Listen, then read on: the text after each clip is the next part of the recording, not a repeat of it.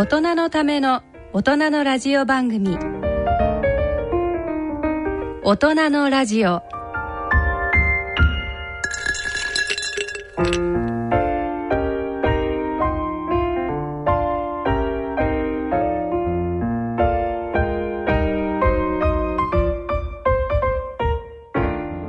ご機嫌いかがでしょうか？安倍賢人です。ご機嫌いかがでしょうか？小山麻子ですさて10月もいよいよ下旬となりますがリスナーのあなたはいかがお過ごしでしょうか？なんか最近ニュースで小山さんあれですよね。はい。あの地面師って聞きました、ええなんかあの積水ハウスのね、ええあの被害に遭ったということででもよくわからないですこれ、うん、だからず私なんかにしてみると随分昔のなんかね、ん。あの犯罪タイトルだなって思うんですけどまだね、うん。あのこの現代社会にも存在するっていう63億円の被害だっていう積水ハウスのね、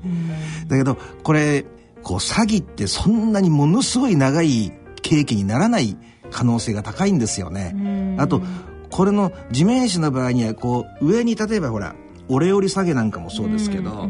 こうう上の本当の上の方に暴力団とかがいたりして、そうするとその所在がつかめないと、そのお最終責任者じゃないから、その重い罪にできないっていうのもあったりして、なんかやり得みたいになっちゃう可能性もあるんで、ぜひともまあ厳しいねあの制裁をしてこれ、まあ、こういう経済社会ですからどんどんどんどんこういうのがはびこっちゃう部分もありますからね、まあまあそれは私の方の話題ですけど、最近小山さんの方は何か真新しいことはございましたか？そうですね、まあ、あの芸術の秋ということで言いますと、はあはあ。まあ、私の祖父菰田森助という、まあ、洋画家なんですけども、ええ。が10月20日から愛媛県の美術館でですね、ちょっと展覧会ちょうど生誕100年にあたるということでへえゆかりがある愛媛県でですねいろいろあの展覧会をしていただいて。菰田森助さんってはいいうの？そうです。42歳で亡くなったんですけど。へえで絵を描かれるんだ。そうなんです。どんな感じの絵を描かれるんだこれ今パンフレット持ってきたんですけれどもあうんあの本当になんて言うんでしょうね。なるほど、はいあの決してあれだね、ええ印象的には明るいっていう感じのあれじゃないね。やっぱりあのの生きる核っていうのがテーマになってますけどもあはは42歳でとても病弱であの本当にもうあのいつ自分が倒れるかっていう中で制作をしたっていうあー。ことでですね。はい。このおじいさんのことはよく存じ上げてるの？いや私はもうあの42歳で亡くなったので会ったことはないんですけどもそまあ絵を通して、あの生き様を知るというか。なるほど、うん。でもこういう部分が若干あれかもわかんないね。その介護の仕事をされてるっていうと、DNA 的にね自分の知らないところでつながってるのかもわかりませんね。そうですね。はい。ぜひともね、はい。えー愛媛県の美術館、はい。えー、菰田よろしくお願い。森助さん。はいよろしくお願いいたします。はい。それでは、はい。本日の大人のラジオ進めてまいりましょ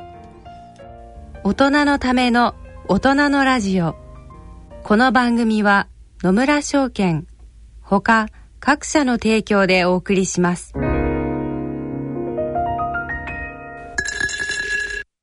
野村。第二の人生に必要なのはお金だけじゃないから。ゆったりとした旅を楽しみたい。健康はもちろん若々しさもまだまだ保ちたい。住まいをもっと快適にしたり、相続のこととかもしもの時のことも考えておきたい。セカンドライフのために知りたいことってたくさんありますよね。あなたのハッピーなセカンドライフのために野村証券の本支店ではさまざまなスペシャリストを講師にお招きして野村のハッピーライフセミナーを開催しています。詳細はウェブで「野村のハッピーライフ」と検索してください。なお当セミナーではセミナーでご紹介する商品などの勧誘を行う場合があります。それの村に来てみよ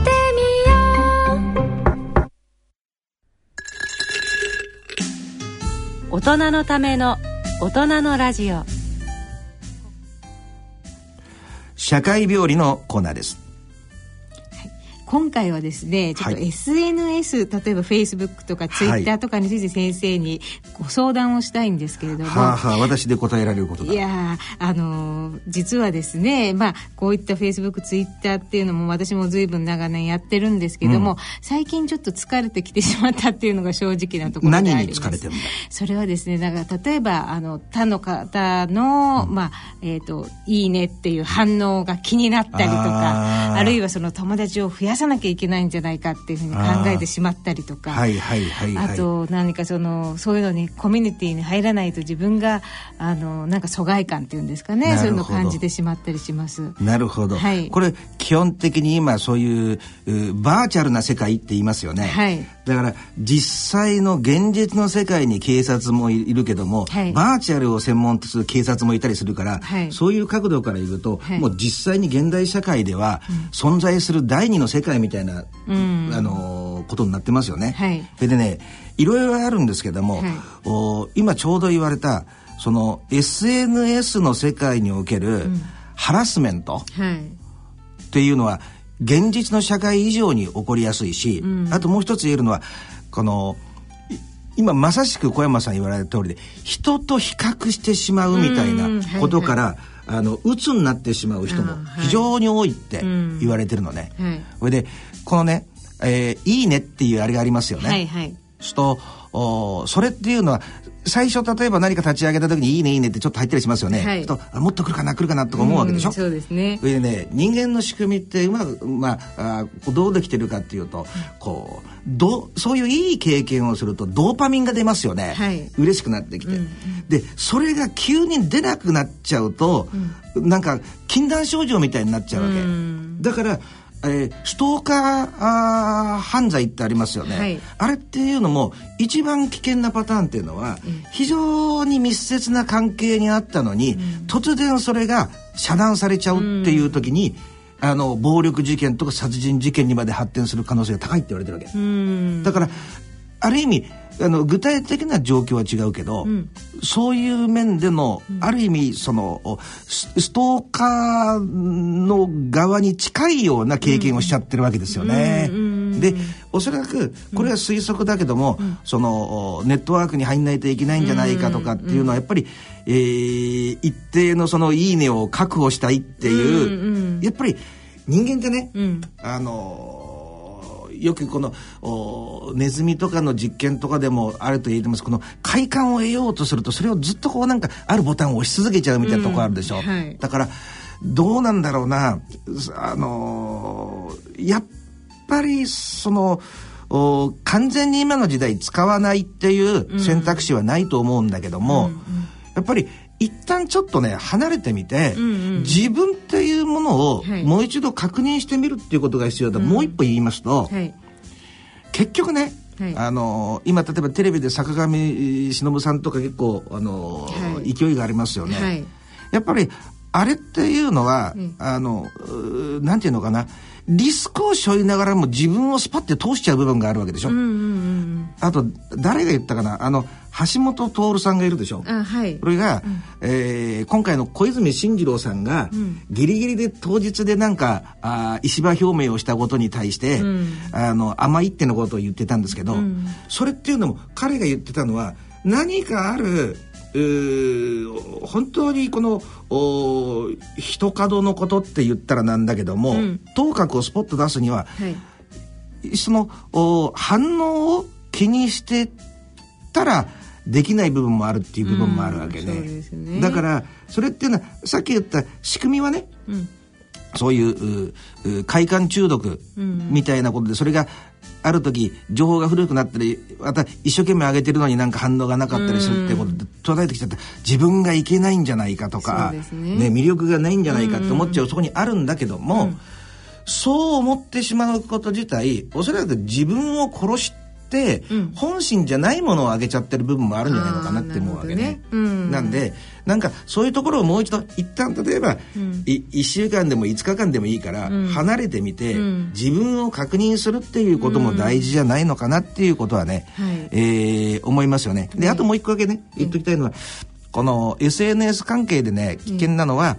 あのーコミュニケーションの手段ですよね。うんうん、非常に、あのー、まああ、今のこの先進化した社会のね。うん、だけども、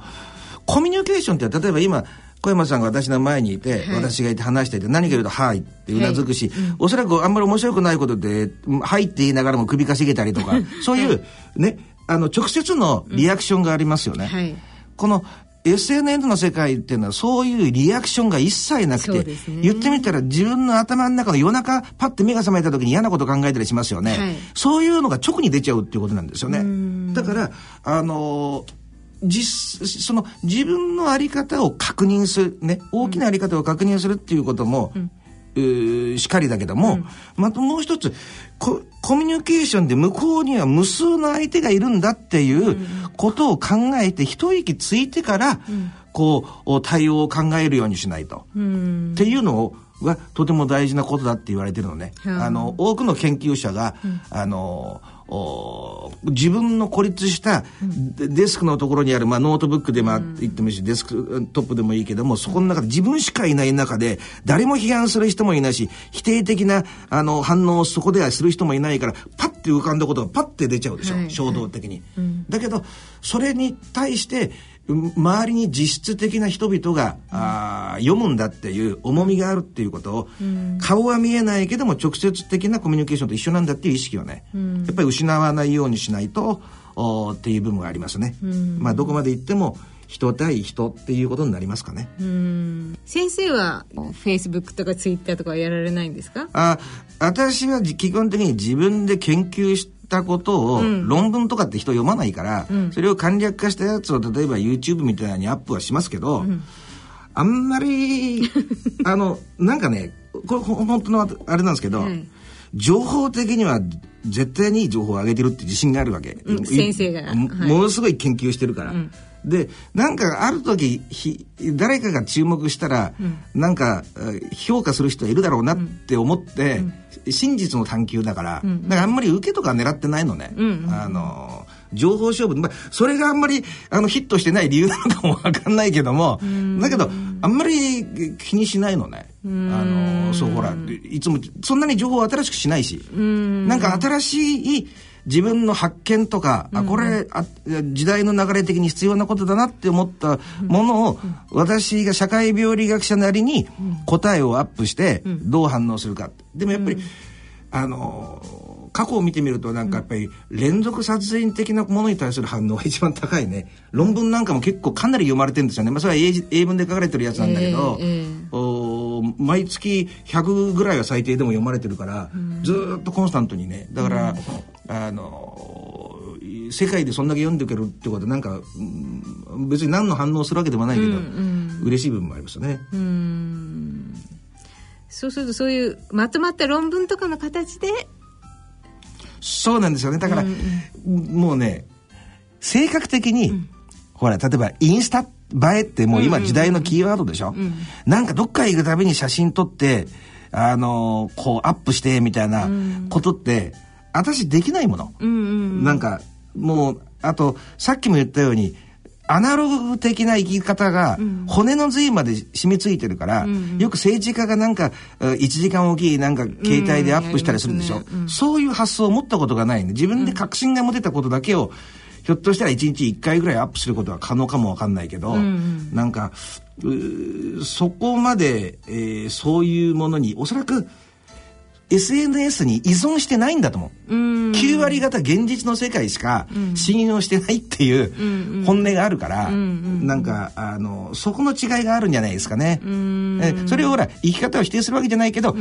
あくまでも社会病理学者としての立場から言うと、地に足のついた現実があって、現実の小山麻子っていう人間が不動の存在がいて、その上でそれをやっていくっていう形にしていかないと、足をすくわれちゃうかなっていうね,、だからこの時期にそういうことを感じ始めたってことはやっぱ何か意味があるんじゃないかな、うん、そうですね、ね、素晴らしいアドバイスありがとうございました。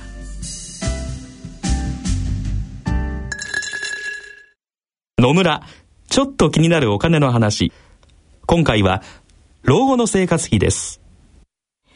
お父さんお疲れ様でした。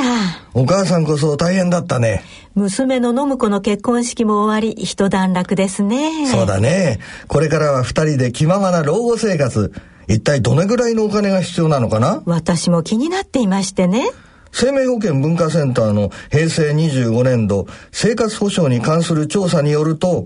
老後二人で必要な最低生活費は平均で月額22万円。ゆとりある暮らしのためには平均で月額35万4千円が必要らしいよ。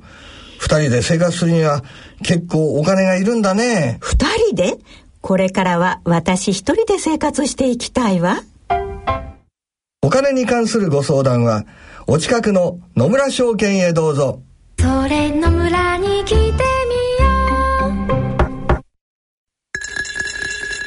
大人のための大人のラジオ。今回は、えー参議院議員の山本一太さんの歌。そして小山さんのねおじいさんのお絵というふうでまああいかにも芸術の秋というなんか自然とそういうくくりになりましたけど、はい。なんかおじいさんのこともう少しなんかしなんか知りたいなと思うんですけどどんな方だったんでしょうね？まあ、祖父愛媛県の生まれなんですけど、ん。19歳で上京して、ん。大蔵省に官官僚大蔵省に入省したんですけどもそれをまあ見切りとっととやめてしまいまして、それであの貧乏絵描きになった。だけどね そうしそう言われてみると今ここに手元にね、はい。パンフレットがあって、はい。なんかあー少女の絵なんだと思うけどなんかこう、ある意味ものすごい暗い絵ですよね。そうですそうです。だけどそこにね私なんか動かされる部分があるね、